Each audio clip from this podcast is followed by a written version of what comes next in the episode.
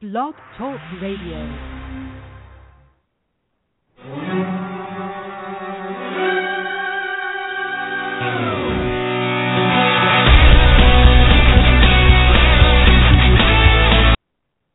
Good evening, everybody, and welcome to another edition of DraftSmashers Radio. I'm one of your hosts, Anthony Aniano.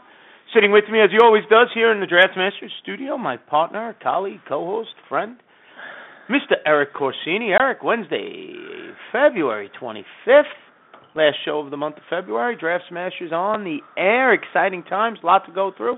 How are you, my friend? Good. Uh, March means baseball for sure. It's yes, it here. Does. It's here. It does. It is. Still snow on the ground here in New York, but... It's here. It's here. It's here. We can always put on the M L B network and uh, see sunny green grass down in Florida and in Arizona. A-Rod's hitting baseballs, meeting the media. Oh, he's a saint. He's great. What a giver that guy is. A lot going on. Want to get to it all. We got a fun show for you lined up here tonight if you're listening live or if you're listening on demand on Blog Talk Radio or at any point on iTunes as well. The phone lines are open, three four seven, eight three eight, eight zero eight eight. That's three four seven, eight three eight, eight zero eight eight. Give us a call. Chat room's open as well, so uh, feel free to chime in there. Uh, DraftSmashers dot com, Rotoballer dot com, you know the routine with all our sponsors. DraftSmashers dot com actually just got a nice reboot. Make sure you check it out starting today. Looks great. Site looks terrific. Really does. Uh, news feed is up and running. Articles are going up. Get on, register. You register for free. But make sure you go to DraftSmashers dot com. Really, really terrific stuff, especially for the daily sport, fantasy sports player.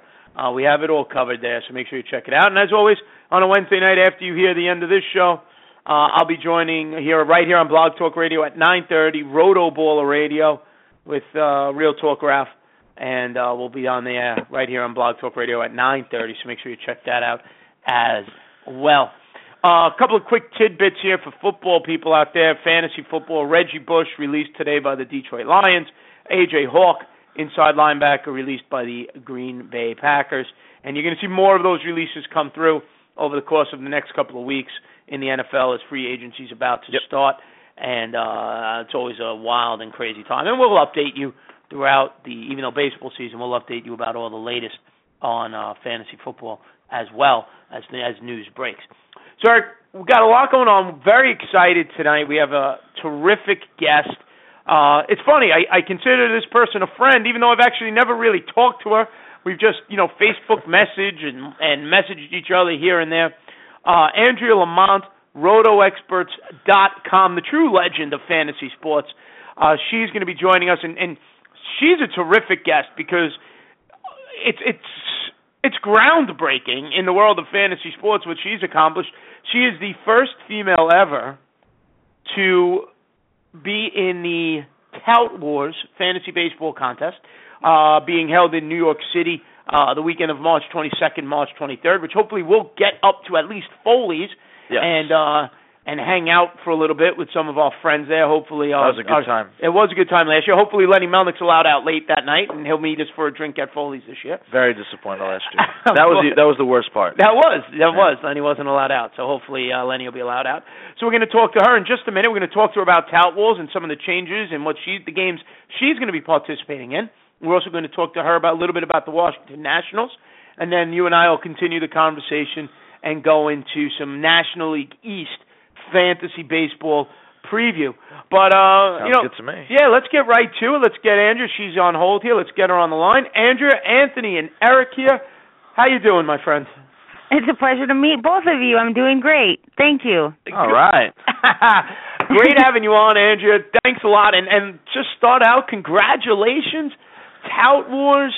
Um, I, I honestly, I don't think those guys have a chance. I'm, I'm looking I, forward to updates on that. I'm excited. I, you know, I can't really decide if I'm sick to my stomach because I'm like so nervous about it. I have the first pick too in the snake draft. I mean, it's it's a lot of different rules too the way that we're doing this Tout Wars, so it's going to be interesting to see how it pans out. It's like completely different rules than anybody's ever used before in Tout Wars or any other league. Yeah, they they released the new contest this year. Uh, uh, expanded it, you know, outside of the Tout Wars normal mixed league and N L and A L only leagues. And uh, Andrea's in our A L, uh, N L yes. only league as well, so we'll be fantastic. Uh, I'm going to feel bad when I beat her, but what are you going to do? But anyway, We uh, they're going with the uh, the Shandler rules, and and Andrea, if you don't mind, for, for people who haven't heard of that, and I've read a little bit about it, can you update everybody, give everybody an idea of what the style of game you're going to be playing in Tout Wars this year? So Chandler Park dot com is a new uh, monthly fantasy league where it's really cool. I mean, it's kind of like the the best of both worlds, the daily game and the yearly league. And so you only play for a month at a time. You draft a team. Uh, you get twenty-three active players and nine bench players. And you don't – that's all you get. There's no trading. There's no picking up players. And each player has a set value, and you have three hundred dollars to build your team with. Um, they go by different stats than normal. So in pitching, you have E R A, and you have saves plus holds, and wins plus quality starts. Those two are interesting, and, and just just in itself, trying to get used to those. And then also strikeouts. So um, the saves plus holds, I mean, it brings a whole other realm of perspective on closers. And so, and, and you really deal with a lot of the schedule, the Major League Baseball schedule, because you want to get pitched, you know, you want to get a guy with six starts rather than five starts in that particular month. Um, just those five innings could increase your stats by a ton, you know. Um, on the batting mm-hmm. side, you use on-base percentage instead of average, home runs, and then you there's a stat with, it's called runs produced, and it's actually runs plus uh, R B Is minus home runs. So um, I guess the best way for me to explain it, after I put these numbers into my Excel spreadsheet and made a column just for just for that particular stat, it's interesting because a guy like Carter that plays on Houston that hits a ton of home runs but doesn't get a lot of R B Is and doesn't get a lot of runs, he suffers greatly in that category. So you're not really out looking for the most power. You're looking for a guy that can, like, get you some some runs, some R B Is, and some home runs. So the so the twenty-five home run, forty I shouldn't say forty, but sixty R B I guy doesn't have the value per se as as another player would there with twenty-five home runs. Am I reading that correct? Absolutely. Like um, for that's exactly right. And then a player like uh, Matt Holliday, for instance, uh, went moves very high up in that category because he scores a lot of runs, he scores a lot of R B Is, he doesn't he does not get a ton of home runs. So, because actually in that category, if you look at it that way, home runs are like a little bit of a, they're a penalty. Now, if you have twenty-five home runs and you only have, you know, fifty or sixty runs and R B Is, that is a big chunk taken out of that. So that's what you really have to look at there. Excellent. Now you have, now how does it work then? After the first month, there'll be another draft? So um, normally at Shandler Park, uh, you can go to Shandler Park, you pay ten dollars, you have three hundred dollars to build a team. It's just like the daily game in that respect. Um, and, and every, you know, eight teams out of twelve could have Mike Trout on it if they wanted to. Uh, for this Tout Wars, though, is going to be an exception to that rule. The first month only, we're doing a live snake draft where the, the values are set. Uh, so there's only ten teams in this league, but so it'll be me, and then it, it will go all the way back to the snake draft, come back to me, and then you, you still have the three hundred dollars, and every player that you purchase, the money comes out of that three hundred dollars, so you still have to buy thirty-three players, but there can't be the same player on two different teams in that first month. After that first month, there's deadlines each uh, each month to get your roster in for the next month, and you, so basically we just pick a new team from home, and after the first month, like I said before, any team can have Mike Trout. You can have ten Mike Trouts or two Mike Trouts mm-hmm. or whatever. Interesting. Now, Andrea, I got to tell you, and this is totally true, you are striking fear in people in this league, and I have the proof of it. As you know, the uh, no, no, I do. I have proof. I got I an know. email. In, in, I know. I the, you know. For you, I was trying. I wasn't going to call you out on that one, but it's pretty funny. Yeah, the N L only league that we're putting together, that we put together right. here. Um, you're in it, Lenny Melnick, Evan Taraciano, uh, a couple of our listeners have joined. It should be a fun twelve-team N L-only auction. One of the members of the league, and I won't, I won't say any names, emailed me asking the draft date to get pushed back because he didn't want to reveal any secrets before Tout uh, because he's going against you that weekend. So uh, the original draft date got reset out of fear of the Roto Lady, and uh, I got a good chuckle out of that. I mean, that's the to me, that is the ultimate sign of respect. I will absolutely. Not draft until after tout. I mean, God bless you on that. That was absolutely terrific. I loved it so, when, you know, when I got I that just, email. I loved it, too, and Lenny and I cracked up for days. I was, you know, I was talking to Chris Mitchell the other day, and I was exp- telling him that. And my only advice for this person is that, first of all, the the N L only league that we're in together and the Tout Wars, the ShandlerPark League, they're completely separate leagues. It's two separate games almost. Like they're, I'm not even going to be targeting the same guys in that league. They're going to be totally different values, and it's completely different statistics that you use, and and so. It's not going to affect my pick anyway. Like I said, I draft first. I draft first in this league, so really I'm not going to be able to really, you know, steal your guy. And I, I just think that it's so important. Don't spend so much time, like, worrying about what other people are going to do. And start, like, looking at the stats at ShandlerPark. Start, like, reading, you know, the benchmarks from last year. That's all you got to go by is what happened last year. And at Chandler Park dot com, they have a lot of really good information. They have, like, the last three months of ShandlerPark, all of the stats for the expert leagues. They have a twelve-team expert league that competed each month last year just to try it out. And so for each of those months, you can go into the website, look at each of the stats, where they finished, and you can kind of, I mean, if there's anything to go off of, that would be it, right? So um, instead of, like, worrying so much about that, I think it's important to pay attention. You know, I, I am so flattered by it, though. It's just super flattering. Yeah, I mean, I read it. I chuckled. I thought it was great. But uh, I did. I thought it was great, and I, I couldn't even argue with it. I'm like, yeah, we got to change the date. Obviously, that's a no-brainer. But um, right. I do, I, I do, I do need to uh, uh, let you know that now for about two years, I have had a bone to pick with you that we never actually spoke about. Bring um, it. I heard you the the very first time I ever heard you on a podcast. Oh Lord. Um, yeah, yeah. I, I, I purposely didn't tell you this because I wanted it to come from the heart. But absolutely. It might not have been your first appearance, but it was a, a podcast. Um, uh, uh, Lenny sent me the link, actually, one time, uh, and it was you predicting an elbow injury oh. for Matt Harvey. You remember? No, when, I feel you like, don't remember, you remember? Of course I remember. I feel like I totally jinxed that guy, and I'm not going to do that ever again to anybody. I mean, you know, I'm at no, I'm at I'm at the All-Star game, and it's the All-Star thing down here in New York City. I'm from the West Coast, uh-huh. so everything is new to me here. It was exciting to go downtown Manhattan and go to this All-Star game fest and stuff. And all of a sudden, Scotty's like, "You want to come on the air?" I mean, I hadn't even prepared or anything. I guess, you know, sometimes that's the best way. But of course, he pulls up, and Matt Harvey. I mean, I had been watching him with his whipping back, like his recoil after, you know, after the release of the ball, how he whips his arm back. You could just tell, like, some pitchers have really smooth delivery. Others pitchers, they just have violent delivery. And, I mean, it's pretty much a given now these days that you're going to have Tommy John surgery, especially if you don't have a really smooth delivery or if you don't throw a knuckleball. I mean, you're pretty much might as well just get that out of the way at the beginning anyway. But mm-hmm, so yeah. I'm not going to jinx anybody anymore. I almost jinxed Matt Scherzer because I was like, he's just bound for something bad to happen. Like, don't say that. Oh, jeez.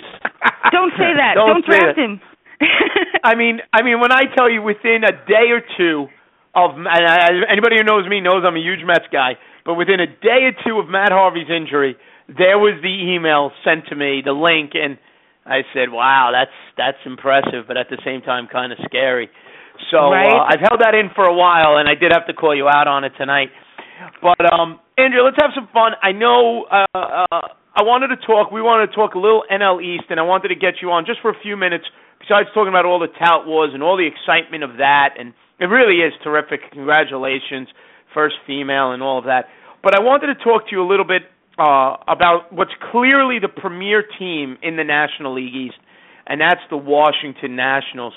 Uh, but look at them from a fantasy perspective, and and the biggest name on that team offensively, Bryce Harper. Okay, right. Everybody, people drafted him in the first round last year, probably undeservingly based on the year before, but everybody expected the explosion, and we know the explosion didn't come. And now I'm seeing in mock drafts that we've held, and, and he's still going yeah. early, round three, round four, for a guy coming off a god-awful year, are you willing to take that earlier pick on the projection, on the potential superstar? Like, like, what is your feel on that? Because I'll be honest, I'm a little torn over it. I feel like if I miss him, I'm going to miss him. You know, it's going to be devastating. But I yeah. feel like if I draft him, I'm going to be annoyed because he's, I know. he's just not going to live up to the hype. What do you? What are your thoughts on Harper? Well, so he's kind of like an entity in itself. So, I mean, everybody kind of goes into drafts with their way of, of drafting. And mine is really, I gear towards Adam Jones, Carlos Gomez, like McCutcheon types that have done this experience year after year. They don't get hurt, you know, that just that this, you know, large sample sizes and stuff like that. Harper, but... is very intriguing to me, okay, because of this Tout Wars league that I'm in. Mike Trout is forty-one dollars, okay? I have the first pick. Bryce Harper is fifteen bucks. The, I can get three Bryce Harpers. Like, I could get almost three yeah. Bryce Harpers. I could get a Bryce Harper and an Encarnacion for the price of Trout. So what am I willing to do here? Am I willing to not draft Mike Trout for forty-one bucks and go ahead and go with Bryce Harper? So I've been doing a lot of research on Harper. And, you know, one of the things that I think is worth pointing out with Harper is that the last two months of the season last year, he hit ten out of thirteen home runs uh, that he hit during the season. And I just really think that that says something about how they finished last year going into this year. Matt Kemp is another one, you know, just finished the season like he used to play.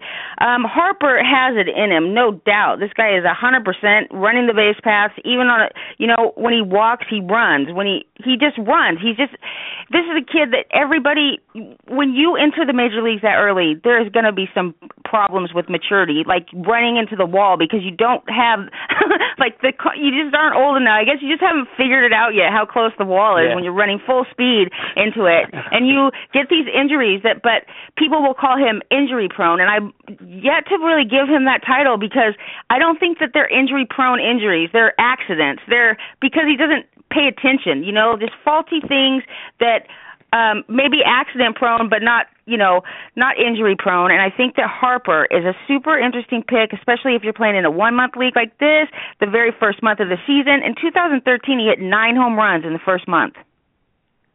Hmm. So if he's healthy in the spring, there's several players that I'm looking at really closely in the spring, like Miguel Cabrera, Mike, uh, not Mike Trout, but Bryce Harper is one of them. Just Carlos Gonzalez. I want to see what they're doing with their bat. Ryan Braun is another one. I want to know, how are they hitting? How are they making contact? Do they look healthy? And so a lot of times we put all this into spring training stats when we shouldn't. But these types of things are important. With Harper, I want to see how he's running. I want to see how excited he is. And I think the Washington Nationals are going to be excited just in general. I am tempted to draft Bryce Harper in the first pick in the Tout Wars, and I'm willing to spread it out to everybody, and I don't care if you hear me. It's no big secret. um, in any other league, I would draft him absolutely in the third round. If he makes it to the third round, I would not even consider passing him up. Mm, okay, interesting. Yeah, and the value there. Interesting. I'm interested to see what he goes in an N L only as well, because uh, the potential to be a superstar is there. That's for sure. I think um, that his auction value is going to vary depending on your league. I mean, I think it's going to vary a lot. Probably one of the players that has the most variance in their value, like depending on who's in your league and how much they like Harper, how much they're be willing to pay for him. But I would be really aware when his name gets called that if he goes for anything less than what you think he's going to, I mean, bring back, especially in an N L only league, God, he could be just gold, fantasy gold. Yeah. Yeah, that's true. Yeah, he really could. There's no doubt about that. Now, the other player that is another type of player, though, that like you said, who we're watching in the spring. Like, to me, the Nationals fantasy-wise are pretty. I mean, you look at that lineup, you kind of know what you're going to get from a Denard Span, an Anthony Rendon, uh, Ian Desmond. To me, Ian Desmond's the number one shortstop on a, on a standard redraft league board because at the very least he's going to play every day compared to the Tulowitzkis of the world. Mm-hmm. Right. Um, but, but Zimmerman, Ryan Zimmerman, mm-hmm. moving across the diamond to first base. Still third base eligible in what is, most people say, is a thin position. A little less wear and tear on the shoulder, hopefully, at first base. Uh, are you counting on the rebound, or are we still going to see the same Ryan Zimmerman who's going to be out for chunks at a time due to injury? And, and again, how much are you willing to invest there? Yeah, I've not had Ryan Zimmerman on my team. I don't think maybe I think I did one year, maybe in two thousand nine or eight. I mean, I don't trust him. And like I said before, I target people with a past history of staying healthy. And this guy, right. if he was maybe qualified at second base, I might reconsider this. But just because he's qualified at third and first, this is not that exciting to me. There's a lot of players out there that are qualified there, and I do think that he's going to miss time. Even if he's not injured, I think they're going to give him some time off. You're going to miss at bats. You're never going to know when. And that's just really the unreliability of guys like Ryan Zimmerman. Right. Yeah, I agree. I'm I'm afraid of him. If he's there late, obviously uh, a late round guy has some value.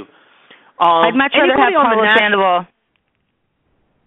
You'd rather oh. have Sandoval, huh? Absolutely, really? No doubt about it. Lenny and I have argued this every day for the past week because uh-oh. I'm I a hate, big fan I of hate agreeing with Lenny, but I might have to. Pablo Sandoval, to me, he does not interest me at all.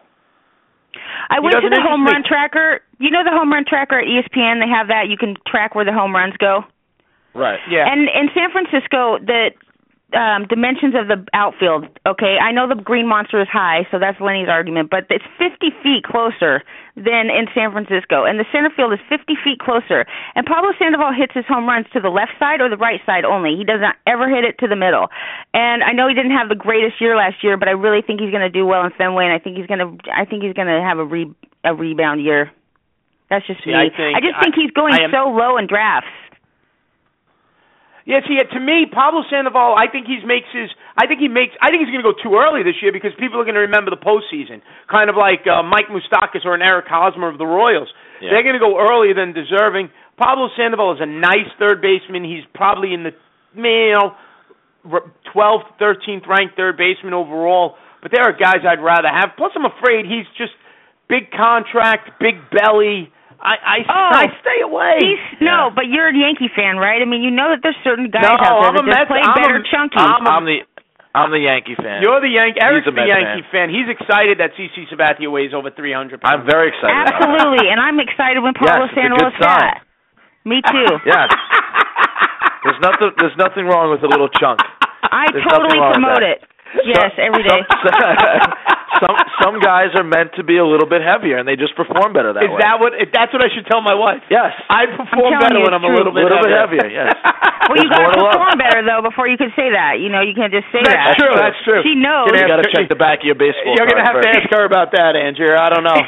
But I'll just keep Andrew, it. I'll just t- Go ahead. What's that? Go ahead. No, I was just. All right. All right. Yeah. Let's let's get back on. One last question before we uh, before we wrap up. Any surprise? I mean, we know what we're getting: Strasburg, Scherzer, Jordan Zimmerman, Gio, Doug Fister, even the Tanner Roark. Tremendous pitching staff. Are there is there anybody on this team though? Maybe maybe an N L only guy or somebody in a mixed league you'd watch on the waiver wire, who you could get under the radar and, and surprise people with a guy like a uh, a Tyler Moore or a Michael Taylor or a Nate McLouth. Any of these guys, especially with the Worth uh, injury, jail, whatever he's got going on this offseason. Uh, I forgot all about it. Yeah, I'm sorry to cut you off. I, I forgot all about Nate McLouth when I was making my list of, like, over-the-hill, part-time, um, half players that they've acquired. Like, they have him, and then they have, like, Ian Stewart, they have Dan Ugla, they got Heath Bell, Mike Karp, Evan Meek, they have Tyler Moore. I mean, that, honestly...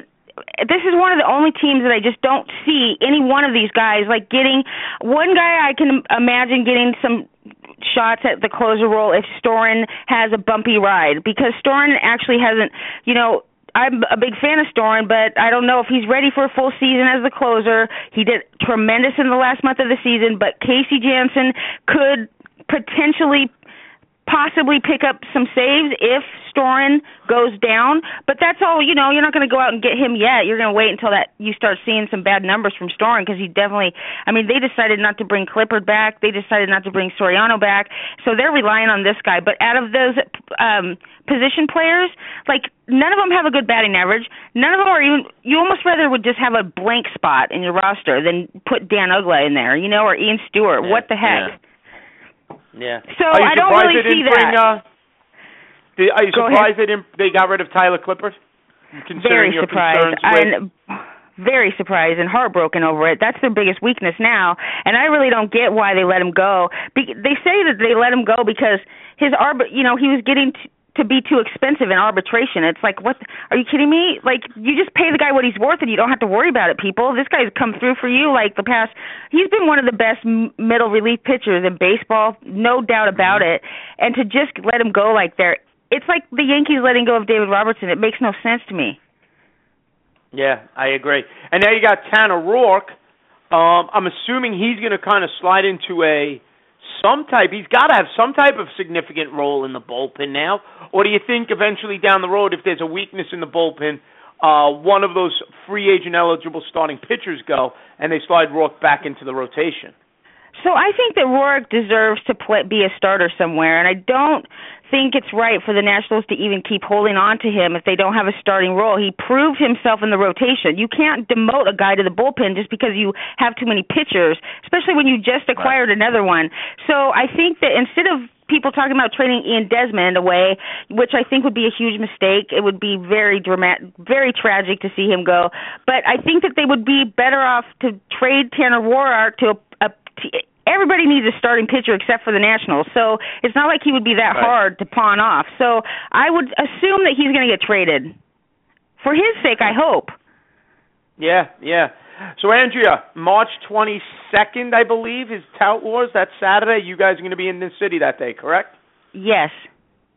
All are right. you? We'll get, we we are going to do our best to get there, Eric and I. And, I can't wait uh, to see you guys. I, I'll meet you at Foley. I gotta ask though. I've, I've, well, let me ask. Last what happened, year, what happened? What happened? What happened, Andrea? The um, legend was think, gonna meet us at Foley's. What happened? Yeah, so that was pretty much my fault because I was out. I was out walking the streets. Okay, I was out thrift shopping all day, stopping at each Mexican restaurant, having a margarita here and a margarita there, and then on my way home, I found the Hard Rock Cafe. They were advertising these Kiss. Uh, like one-of-a-kind, limited edition T-shirts, and I know that Scotty Engel loves Kiss, so I went into the uh, Hard Rock Cafe, and I ended up in there, like, for an hour or so, and I was just, you know, ready to crash when I got back to the hotel, so it wasn't really was his it. fault. He probably didn't want to tell that story, but that's the truth.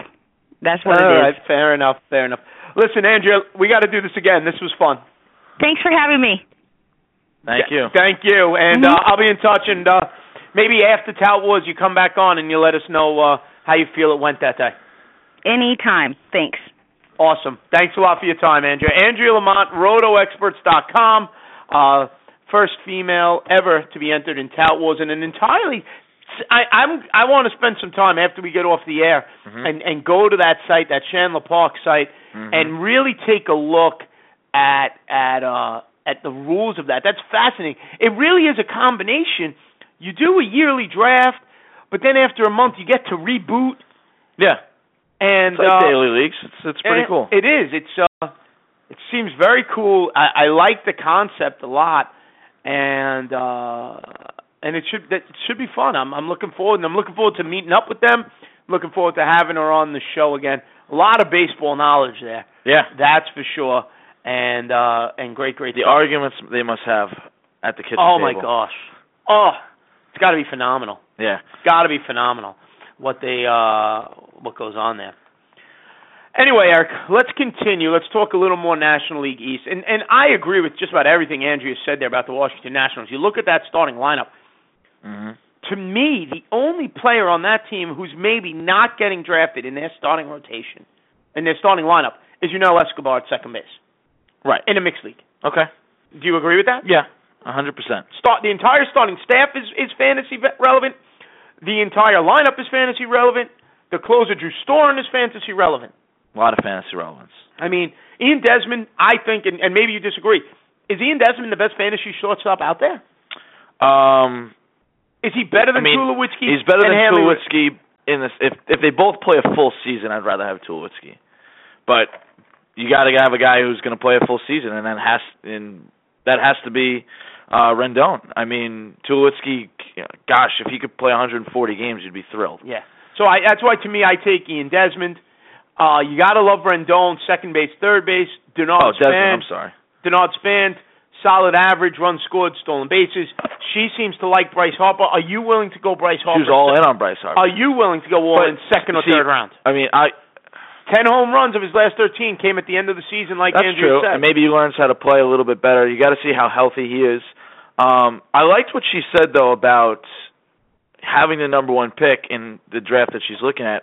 Like, does she want to spend forty-one dollars on Mike Trout? That's a lot of money. When she could get three Bryce three Harpers. Bryce Harpers. Oh, what was it, a Bryce Harper and an Edwin Encarnacion yeah. for the price of Mike Trout? You'd probably almost rather have those two combinations than just have Mike Trout. Um, I thought that was a very interesting... Um, take on it. You know, most people well, well, wouldn't even think about it. Well, that's the thing with an auction, and we'll experience yeah, it. And I did the auction last year.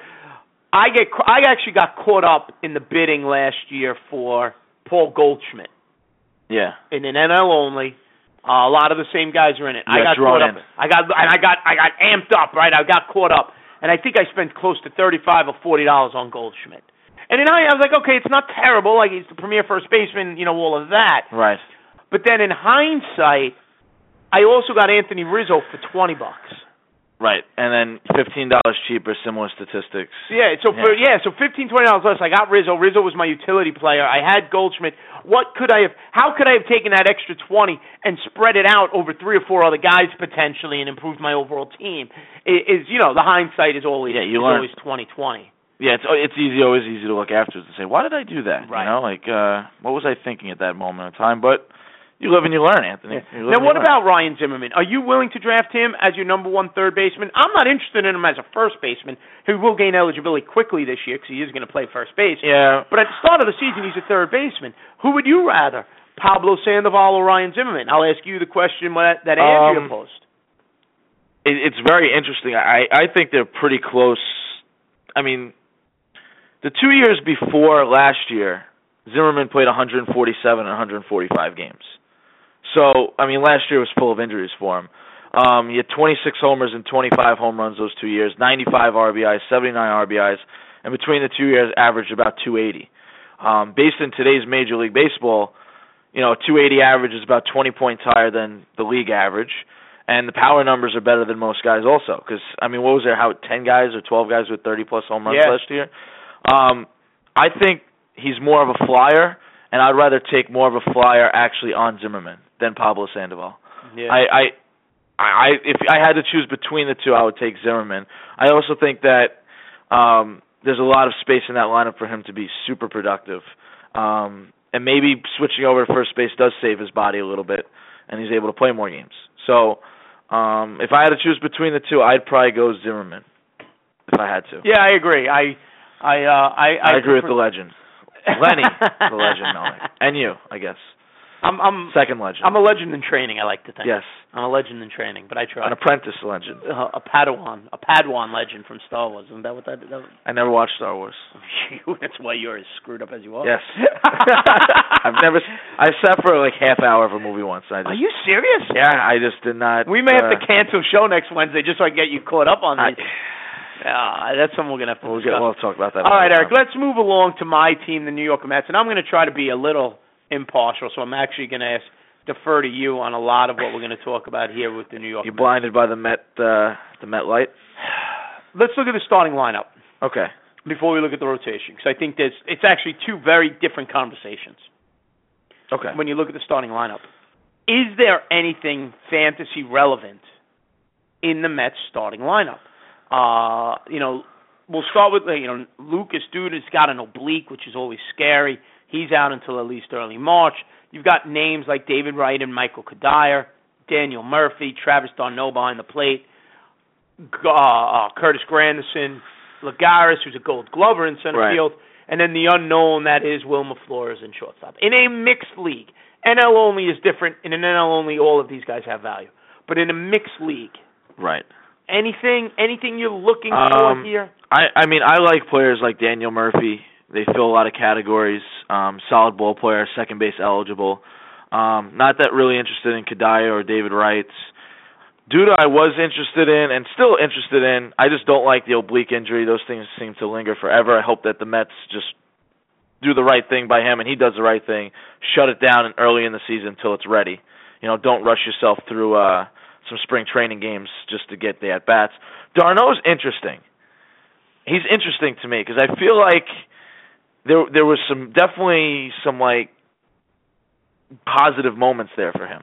He was and he played very well yeah. when he came back up from being sent so down. So I'm a little interested by him as possibly you and know, an obvious a pickup bid. during the season. Mm-hmm. Um, or drafting him as a backup. Like, if I were to take maybe Brian McCann or something, and he ends up batting like two eighteen and struggling to hit power, maybe I'll switch him out for a D'Arnaud or something like that. You know what I mean? Like, maybe as a backup, you know, I, I'd probably go undrafted. To me, D'Arnaud is worth taking as a flyer catcher yeah. late. Cause okay. This is a guy, remember, who's been traded for two Cy Young winners. Hmm. So there's offensive talent there. You don't get traded for that and not have any potential. Exactly. Um, I like Duda for the power source at first base. David Wright, to me, at a thin position, he's going to be a starting right. third baseman somewhere. Daniel Murphy, I think, is a starting I like second Daniel baseman. Murphy. Um, I mean, D'Arnaud's only played one hundred thirty-nine major league games in his. Right. I mean, he played That's one hundred eight it. games last year. And, and what were his final numbers? And he hit thirteen homers, forty-one R B Is, and a two forty-two average. If he gets that average up to two fifty-five with fifteen homers, I mean, he's a legitimate major league catcher then. Yeah, and forty-eight runs scored. So, you know, if you add a little bit more on to each one, maybe it's like a sixteen, seventeen home run season with about sixty R B Is. It's not a bad season from a catcher, to be honest. No, it's really um, not. So he, he he's interesting. He, he's probably good value to and to get him late. And pe- most people think about the Mets offense as being putrid anyway, and they might pass over a guy like him. So yeah. Now, Kadir, I think he's a backup outfielder you would draft, uh, uh, an extra outfielder. He doesn't really interest me, to be honest. See, Kadir can hit. He can hit, but I mean, this is a guy. This is a guy not, who's hit. I know three hundred plus. I, I know something about it just doesn't interest me personally. But okay, you know, if he's I mean, on the board and late, I'll probably draft him. Statistically, you know, three thirty-two, three thirty-one the last two years. I know last year he only played in about fifty games. twenty thirteen was a terrific season, eighty-four R B Is, twenty home runs. He did it all that year. Yeah, you know, he's going to give you fifteen homers, seventy or so R B Is. He's a he's an he's a what they call a professional hitter. I love that. I you love know, that term. He's, he he doesn't do anything great, but he does a lot of things all right. And uh, you know, some some some stuff. Lenny's on here, and he's chiming in, he's reminding us. Yeah, Lucas Duda with the oblique. Uh, Yeah, and I saw this too. Lenny's mentioning they may switch up their lineup a little bit, put Grandison at the top of the lineup, drop Daniel okay. Murphy down. I like that idea. I like the idea of Murphy driving in runs. He you was, like your leadoff batter? You know, I guess he's on base. Grand- it's the same on base percentage as Murphy. Roughly. Grandison's on base percentage is good. Yeah, it just carries a two twenty average. But what's his on base percentage? It, rough. I think it's roughly one hundred points higher. Okay. So, so you know, it's an it, okay I mean, on base percentage. Look, let me just look real quick what it was last year. Um, two twenty-seven average, three twenty-six on base percentage. So he's, he's willing to draw a walk.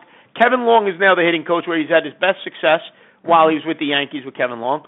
Uh, I'm not a huge Granderson guy by any means. I don't like the two twenty, but if he could get an on-base percentage of three forty, there's your there's your leadoff hitter. Right. You know, a three forty on-base percentage you'll take out of your leadoff hitter.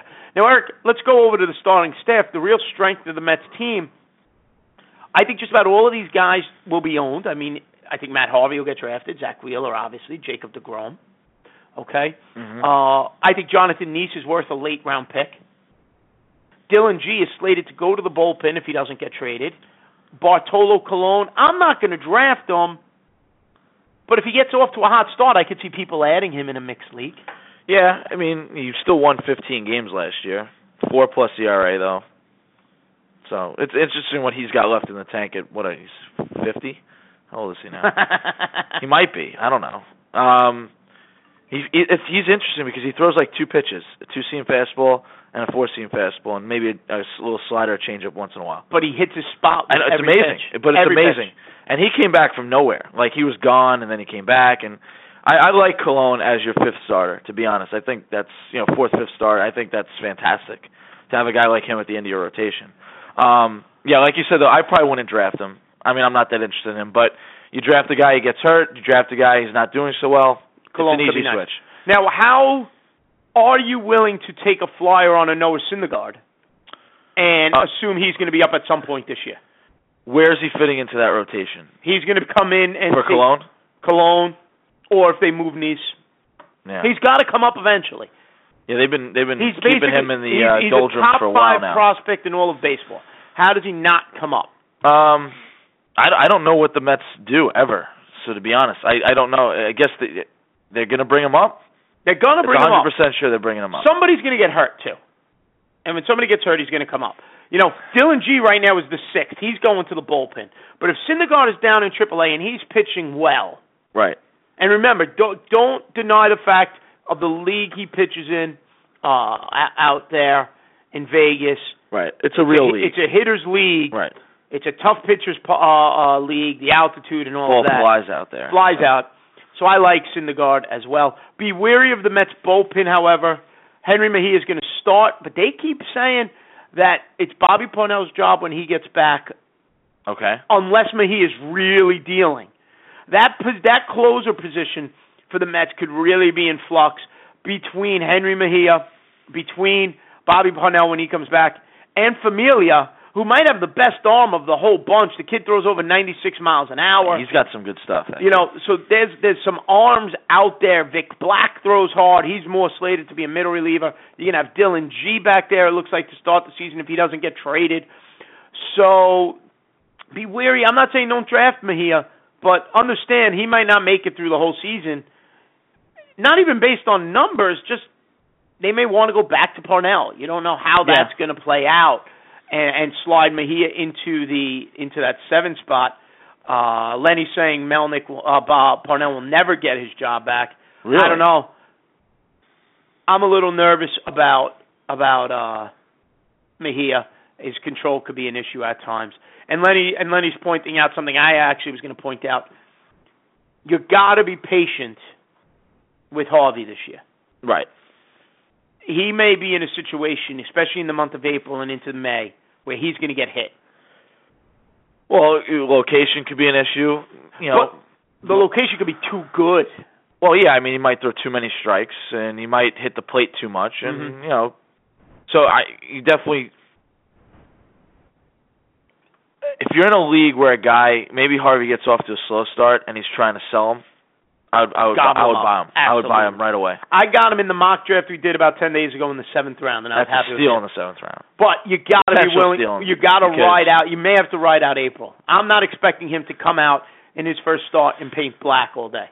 Right, especially when in New York it could be forty or fifty degrees. Exactly, that so. could be an issue as well. You know, he points out that Adam Wainwright, when he came back from Tommy John surgery, pitched to an E R A of almost six in his first seven starts. Rebounded, had a good right, year. Yeah, it's yeah. a long season. You got to remember that. But I agree with you. If you could get somebody getting frustrated, mm-hmm. we who did we talk about last week? Scott Kazmir. Scott Kazmir. Now, Scott sell Kazmir, high. sell high and buy low on a Harvey if he struggles early. I love that idea if that plays out. All right, Eric, let's move on. Okay. Next team we want to talk about, the Miami Marlins, a team that made a lot of moves in the offseason. Um They added D. Gordon at second base. They added Mike Morse at first base. They added Martin Prado at third. And they're going with a good young outfield. They gave Giancarlo Stanton enough money to buy the, Giancarlo. you know, an, an island if you want. Yeah, really. D. Gordon, a lot of people are saying, I'm not expecting the same things from D. Gordon. He struggled second half last year. He's on a team now that can bop. Giancarlo Stanton's going to be batting two spaces behind him. Can you relatively expect the sixty-plus steals out of a D. Gordon again? And that that justify him going in the fifth round, or or are you not willing to go that early for D. Gordon? Are you going to wait him out and grab another second baseman later on? Um, I'm I'm not reaching for D. Gordon in the fifth or sixth round. I, you know, he's going to probably hit a decent average, probably about two eighty. Um, he's not going to drive in many runs, so steal a lot of bases. He's not going to hit the ball out of the ballpark. May score, you know, he'll probably score eighty plus runs. He could score eighty plus runs in that lineup. So, are you willing to pay for a guy in round five that fills basically two categories? That's it. He's going to maybe fill two categories, runs scored and stolen bases. And I'm not paying that high for two, you know. His on-base, he doesn't walk. His on-base percentage is slightly higher than his batting average. I think he walked four times the entire second right. half of the season last year. So, you know, to to me, I'm staying away from D. Gordon unless I could get him a little bit later than fifth round or fourth round or sixth round or whatever that is. I'm, I'm looking much later for him. He'll go higher, so I won't get him. But I don't think that's such a bad thing. Mm-hmm. Um, it's going to be interesting how the Marlins lineup plays out. Christian Yelich, will he bat second, will he bat third? Martin right. Prado. See, to me, Martin Prado in the sixth spot makes no sense. I'd put him up at number two. Yeah, I, I, that's the projection. I don't I don't see that. Yeah, Yelich down into more of an R B I spot. But I love that young outfield. Yelich has the potential to be a, a double-digit homer, twenty-plus steal guy, score you some runs.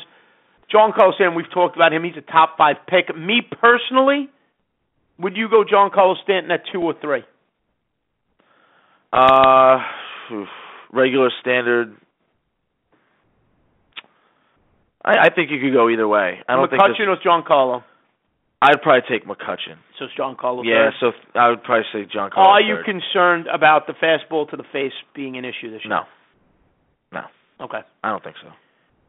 Mike Morse. I'm not a Mike Morse guy in a mixed league, N L-only league. He's nice. Marcelo Zuna, he's a guy who can hit you twenty home runs. Not like a great him. on-base percentage guy, but he can hit the ball over the fence. Salta Lamacchia, late-round flyer. Heckavaria, good defensive shortstop. Not much of an offensive piece. Starting staff, though, has some talent. Matt Latos, who they picked up from the Reds. Henderson Alvarez was terrific second half of the season last year for the Marlins. Definitely worth a draft spot. Uh, Dan Harron's on the tail end. Eric, the other pitcher... Is he, is he going to pitch for them? Because he's like a temper tantrum yeah, about being I, traded. You know, as of now, he's still a Marlin, so you got to figure he's going to pitch. It's tough to walk away from that money. That huh? is a lot of money. I wouldn't walk away. No. I, I would go to throw pitch. a baseball to to do what you've done for twenty, fifteen years or whatever. You know. I mean, it's a different story. You're uprooting family. I get that. What but, about Jose Fernandez, though, Eric? The ace, right. the other, the Miami's Matt Harvey, uh, playing catch up to one hundred fifty feet as of February twentieth. Expected to begin throwing off a mound March first. Hoping to be back by June. Is he worth rostering? See, to, uh, only if you have an injury spot. To me, to draft a guy who's maybe expected back in June, maybe, and that's if all goes well. And then... And then we, he's got to have the growing pains of maybe six or seven starts. Like the Matt Harvey and so the Wainwright. So maybe you get a, a, a solid month out of him. By then it could be too late if you've, you've wasted an entire roster spot. To me, I'm not drafting him unless I have an injury spot that I could slot him into and possibly, you know, use him late in the season. I'm not drafting him. Not interested. No. I agree. Too long. It's too long of a wait right. for a guy. If you know, he's back in June, long. you're hoping he's back in mid-season form. Then by mid-July, end yeah, of July, and you're right. Your season could so be over. Fantasy season ends, you know, I depending mean, on the format. Depending on the format, it could end, you know, a month from then. Right. right. So uh, to me, I'm not willing to waste a roster spot for that. I agree. He's a good pitcher. Don't get me wrong, but I'll draft him the following year. Yeah, the following I'll year, draft him the following let him come out and tear yeah. it up and then skyrocket in the drafts, and we talk about him yep. a year from now. Steve Cishek, the closer, he's pretty solid, not a high strike. He's a you know strikeout per inning guy, ninety-two mile an hour fastball or so. He'll give you thirty saves. This should be a pretty good team. Interesting battle, I think, in the National League between the Mets and the Marlins, who will be the second-place team there. I think if the Marlins had Jose Fernandez for the whole season, I would lean that way. Okay. Him being out. The back end of their rotation is not nearly as good as the Mets, and uh, you know, being a homer and all, I may go that way as as well. Eric, you have to have a little homer in you. There you go. The Atlanta Braves, a team that has rebuilt. Uh, B J Upton's got a new first name. Yeah, what's what was? I think it was in Melvin. Is it Melvin? I don't, I don't, I don't even know. know. I really didn't pay much. It had nothing attention. to do with the B or the J. No, nothing to do. So I was confused and I tuned out right away. Um, but they've made some significant moves. Maybe it'll help his batting average. You know, they moved Evan Gattis to the Astros, Justin Upton to the Padres. So you're looking at a team really now where Freddie Freeman is the cornerstone of this team. He's at first base. Uh, uh, second base, they moved Tommy La Stella to the Cubs. Mm. Calas- Calispo's going to be at second potentially. Andrelton Simmons, terrific defensive player, an improving offensive player. That guy Crespo finds himself like in every team. He just bounces around all over the place. Uh, Chris Johnson is at third, who was a big disappointment last year after a terrific season two years ago. Outfield uh, doesn't make sense to me. Johnny Gomes, nice clubhouse presence, some raw power, gives you a decent on-base percentage. He's a solid bench player. He's a good yeah, bench player. Yeah, gives you an on-base percentage. Not an everyday player. He's not an everyday left fielder. B J Upton, we know the disaster he's been. And then they moved, and we forgot to mention Jason Hayward. They moved Hayward, Upton, Gattis, and they spend money on Nick Markakis, and then Nick Markakis goes off and has neck surgery. Uh, they, he's yeah, he's I, cleared to full activities uh, as of today, so he should be ready by opening day. But Nick Markakis is a good ball player. N L-only league, I'll spend a couple of bucks on him. Right. Gives you a good on-base percentage, gives you a little pop, should score some runs. But but I it's look at this team. It's not a great lineup at all. a Freddie Freeman in a mixed league, and then I'm done. I'm trying to find something else in there. Not much. In a mixed league, forget it. I'm not. I would never touch B J Upton, Markakis, maybe in like round like twenty-three, yeah. uh, just because you like him. You, you know, know they, I don't know. They've got the young rookie catcher Bethancourt. I, I'm. I got to see it before I. You know, just like D'Arnaud, I want to see something before. Well, I, I, before I, I, grab I, I like what was said earlier about you know having a track record. To be honest, you mm-hmm. know, you know, having a bigger sample space. So, I think that's important. You know. I, I mean, I'm not spending, you know, I'm not making Betten, you know, Bethancourt my number one catcher. No. Starting staff, Julio Teheran, Mike Minor, Alex Wood, Shelby Miller. There's some talent there. Uh, I mean, I like the Shelby Miller pickup for them. I think that was, you know, I think that's fine. Are you concerned about the offense and this team now not getting as many wins potentially? Um. Well, one of the rules in fantasy, right, they say never chase wins, but they're not going to, I don't think they're going to win many games. So, I mean, you're looking at Julio Teheran. He's projected maybe fourteen, fifteen wins. I think that's maybe even too high because I just don't think they're going to have enough offense, especially to compete with, like, it teams like, you know, even their own division, the Nationals. I mean, they might go three and sixteen against the Nationals for all we know. Um, I really don't like this team at all, fantasy-wise. No, Teheran, top to bottom, Teheran really. He's going to give you a good E R A. He should give you an E R A of about three. Last year, you yeah, had he'll have a solid whip. He'll strike out a couple guys. And strikes out one hundred eighty-six batters in two hundred twenty-one innings. Not a terrible rate. Uh, swinging strike percentage of ten point seven percent, so it's not bad. Uh, and he takes the ball two years now in a row where he's thrown over thirty starts. He'll give you two hundred innings. He'll eat, eat innings for you. But I, I mean, to me, he, I, I have no problem using him as maybe my third starter yeah. on my fantasy team. Uh, Mike Minor, ton of potential. He was god-awful last year. Mike Minor might be a guy you could get very late and very cheap in an auction, maybe sneak him through. You know, this was a guy who last year, and I was high on him. Last year he went six and twelve, four seventy-seven. I had him. Uh, year before, though, he was thirteen and nine, three point two one, uh, two hundred four innings pitched then.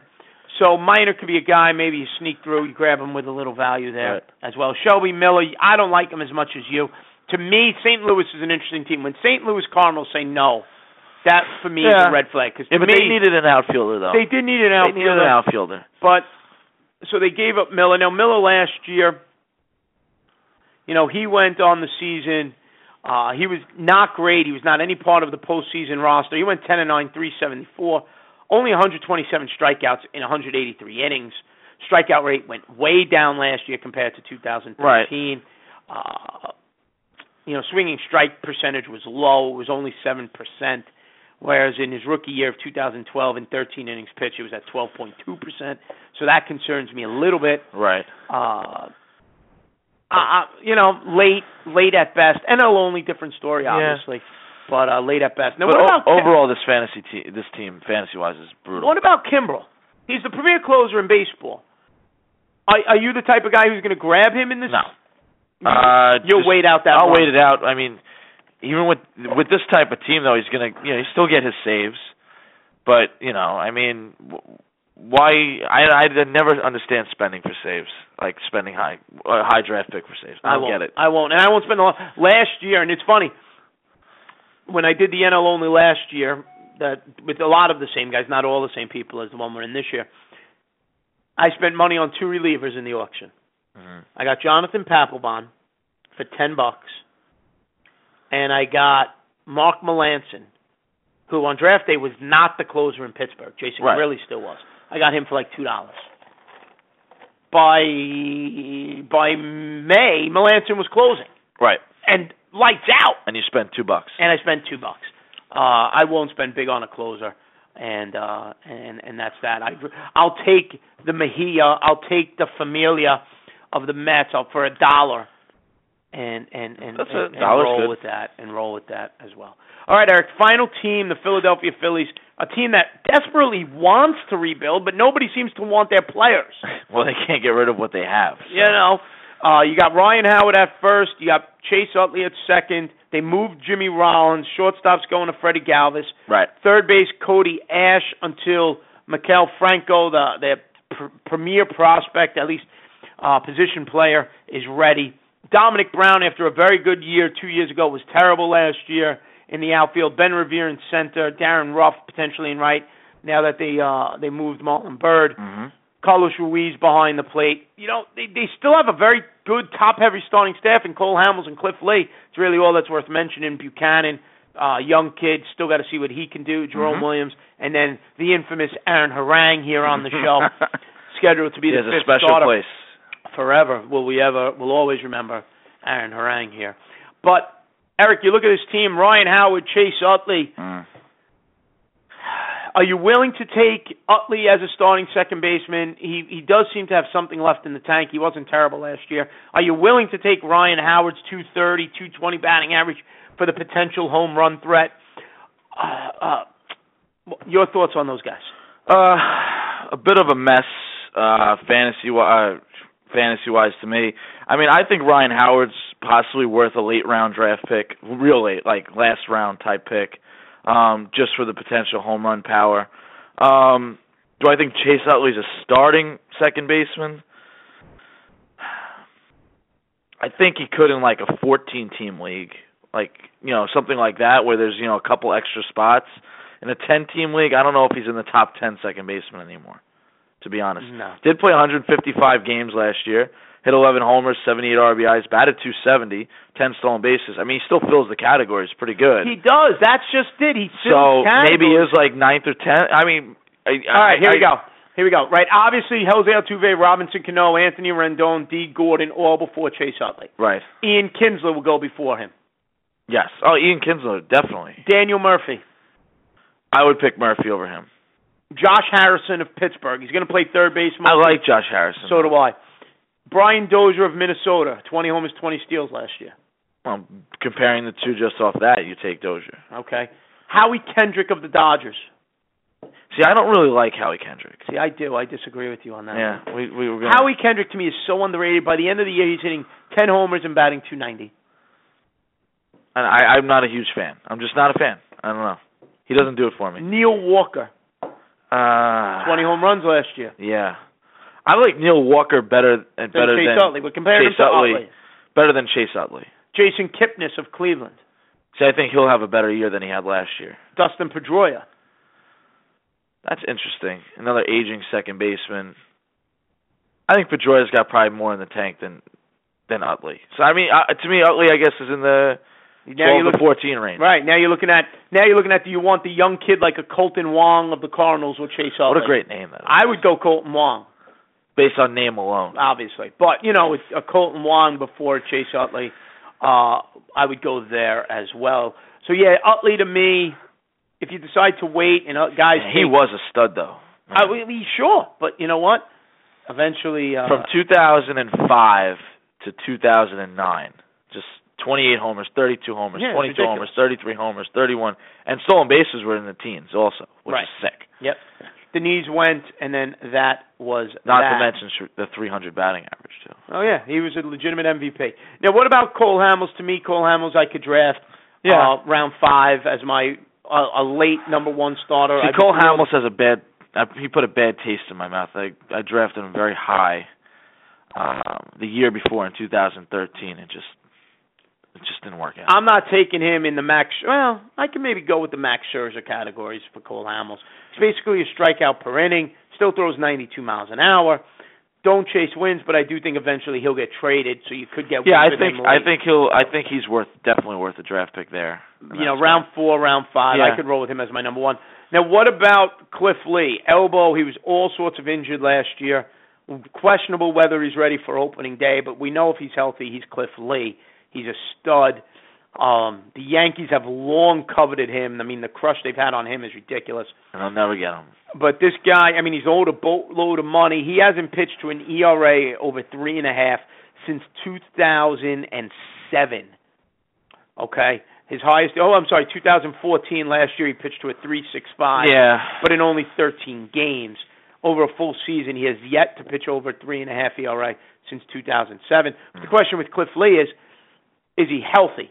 At what point does Cliff Lee become no lo- what at what round is he no longer a risk and now worth the pick? Okay. You follow what I'm saying? Yes. Round five, he's a huge risk. Round six, he's a risk. What round are you at the draft board, or at what dollar amount in an auction is are you going, now he's worth the risk?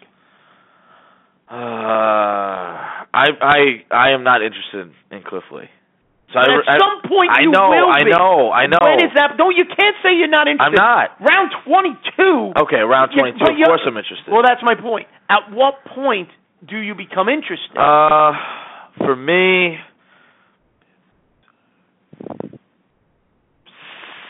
sixteen. fifteen, sixteen? sixteen or later. In I an, don't see him before that. In an auction, in a, if you could get him for ten bucks?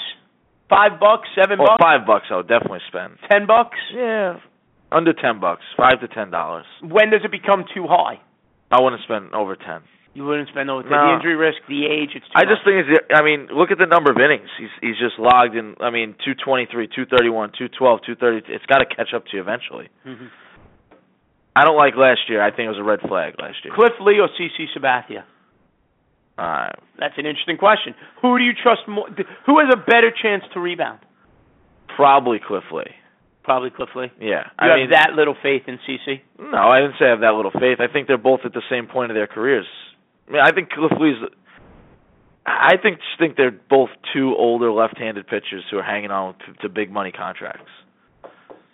You know, I, I if they didn't have the big money, you know, I they're four and five, you know, they could be like C C's like a five starter now, a four starter. You know, I guess Cliff Lee or he's a pulling guard. Yeah, or Cliff Cliff Lee pitching in the National League, I guess, interests me a little more than C C pitching the American League. Mm-hmm.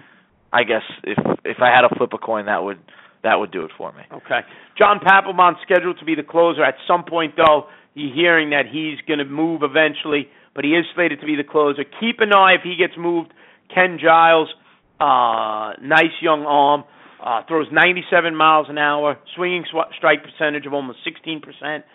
You know, the kid can gas. I like Giles. Can he can. He can. There's no denying that. Uh, you know, last year. I just love that expression, the kid can the gas. The kid can gas. Last I've year. I've never heard that. Never heard that. Listen to these numbers. He's talking about bringing the gas, right? Last year at twenty-three years old, he, he appeared in forty-four games, forty-five innings, right? He's right. a one-inning guy. He went three and one with a one point one eight E R A, a WHIP of point seven nine. Here's what impresses me: forty-five innings pitched, sixty-four strikeouts. Wow! To only eleven walks. So nice. That's that's nice. You know who's the, you know who that is? That's the National League's Dylan Patances. Okay. That's the National League's Dylan Patances. His time will come. He's the closer of the Phillies. He's the guy in that auction, and here I am talking about that auction. So people are listening, and they're going to steal my thunder. Right. Somebody will spend ten bucks on on Papelbon. You get Giles for three or four, try to sneak him through. If people aren't paying attention, you grab him, you run with him, because, uh, like I say, the kid can bring the gas. Kid can bring the gas. Can bring the gas. That, that's my phrase. That's my that's my counter that's you, to... That's all you, huh? That's my counter to your assessment of the Yankee jerseys. Uh, in Monument Park? Yeah, what was it? The... Mortals with immortals. They're bringing mortals in with immortals, so there you go. But all right, Eric, we are actually over time by a minute or two, so we're, we are out of time officially. This has been a lot of fun tonight. Uh, join There's us. So much to talk about in an hour. It is, and we yeah. get it all in, so God bless us there on that point, huh? We can always go a little longer if we ever have the energy. But, I need a couch. Pillow. There you go. I want to thank Andrea Lamont, roto experts dot com. She joined us tonight. If you missed it, go back and listen. Great, great stuff talking about Tout Wars. And talking about the National, Washington Nationals with her. So thanks to her. A lot of fun. Make sure you follow her on Twitter. Fun. Twitter, at Roto Lady. You can follow her. Great, great stuff. And uh, looking forward to having her on again and uh, seeing how Tout Wars goes for her. Eric and I are with you. As you know, DraftSmashers Radio every Wednesday night, seven thirty Eastern Time. So make sure you join us next week. Uh, we're going to talk two things next week. We're going to talk our Do Not Draft list. Ooh. Guys who you are just staying away from age. I like that. You know, everybody has that player who's burnt them in the past, and you want that breakup to be permanent. We're going to talk about that. You hold a vendetta forever. Absolutely. You know, we're also going to look at some other players who maybe we stay away from, and we'll also talk like we've been doing. We'll continue our divisional previews. We'll look at the National League Central from a fantasy perspective. Don't forget, you can follow us both on Facebook. You can follow us on Twitter, at Draft Smash Radio. Make sure you check that out, Draft, Draft Smash Radio. Um, we're going to be posting, looking to do another mock draft uh, in the coming days. I like it. So uh, you follow us there, and we'll let you know when that is happening. Finally, don't forget, go to draft smashers dot com. The site has relaunched. It looks terrific. Uh, lots of great stuff. The free roll play is up for the daily players. The uh, the news feed is up and running. More and more stuff going up. Our articles will go up in the next day or two, so we're looking forward to that. You can read if you're not happy with just listening to what we have to say. You can read it as well. And for those who haven't had enough of me, go back to Blog Talk Radio. This time, go to blog talk radio dot com slash rotoballer. I'll be joined with my friend Real Talk Raph, and uh, we're going to be talking outfielders tonight on Rotoballer cool. Radio there and rotoballer dot com. So rotoballer dot com, draft smashers dot com, Eric and I every Wednesday night on Blog Talk Radio and on iTunes. For Eric Corsini, this is Anthony Aniano, and this has been a lot of fun. Thanks, everybody, for listening. Have a great rest of your week, and we'll see you next Wednesday night, seven thirty Eastern, here on Draft Smashers Radio. Good night, folks.